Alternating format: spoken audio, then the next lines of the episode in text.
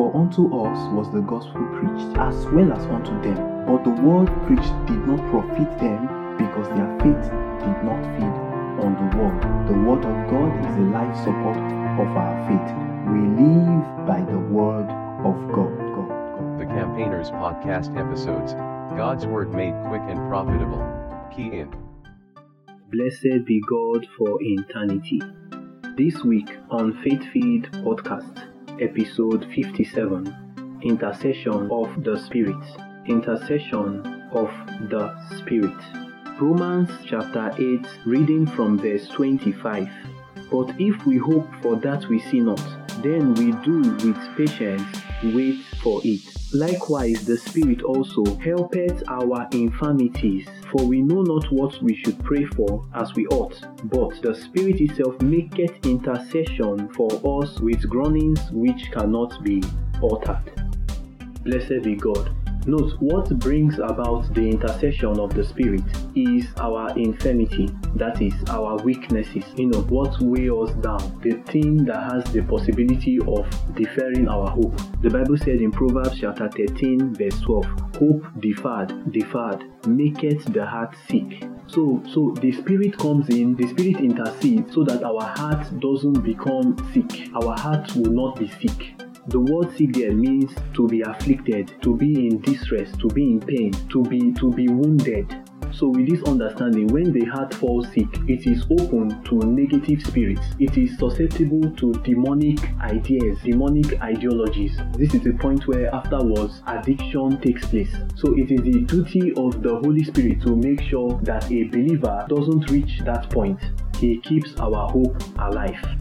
So in the next verse, the Bible says that's in Romans chapter 8 from verse 25 that we read. Now 27. And he that searcheth the heart knoweth what is the mind of the Spirit, because he maketh intercession for all the saints according to the will of God. That is according to God's purpose, according to God's agenda, according to God's predestined um, life for that believer or for a believer. Note, if you are not of the Spirit, how then will the Spirit intervene on your behalf? The reason why a father intercedes on behalf of his son is because the son is of the father. There must be a link, and this link is determined by you being in alignment with the Spirit of God. For as many as are led by the Spirit, they are the sons of God. So, for the Spirit to intervene, to intercede, you must be a son. Now look at this, follow me. God is not concerned with your weaknesses. God is not concerned with your weaknesses. In other words, you falling ill. He is more concerned with your recovery. That is you gaining, regaining your strength. And know that your recovery is determined by the distance of your heart from God.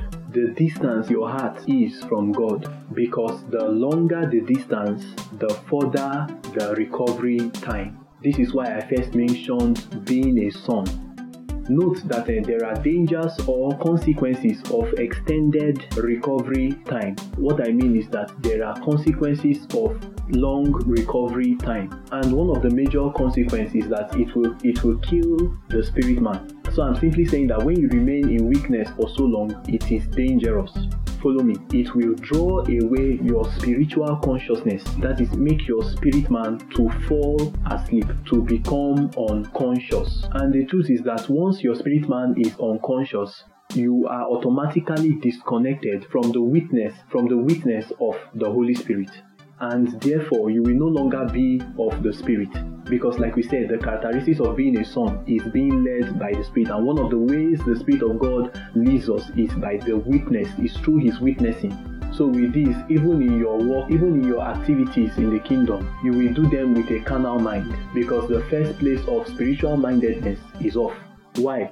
Delay of recovery from infirmities it is easy for hope to die when the heart is sick. Many people give up on life because of sick hearts, because of a sick heart.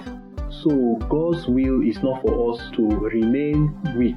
The intercession of the Spirit enables for a fast recovery or regaining of strength because the state of infirmity is not the ideal state for a believer.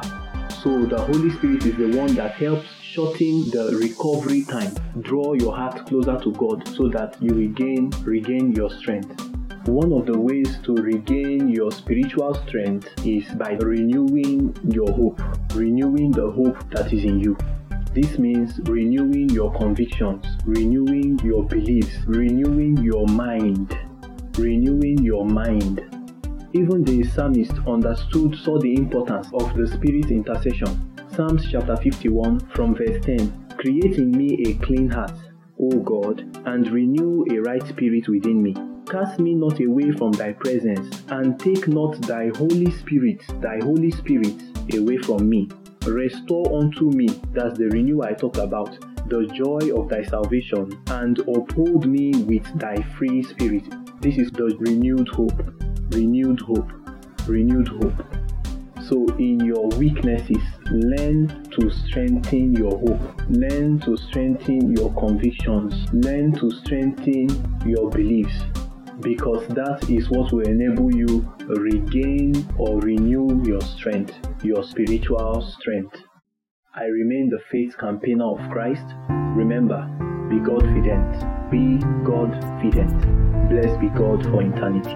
Faith Feed. Brought to you by the Faith Campaigner of Christ. Keeping the faith of Christ in the community of believers, global.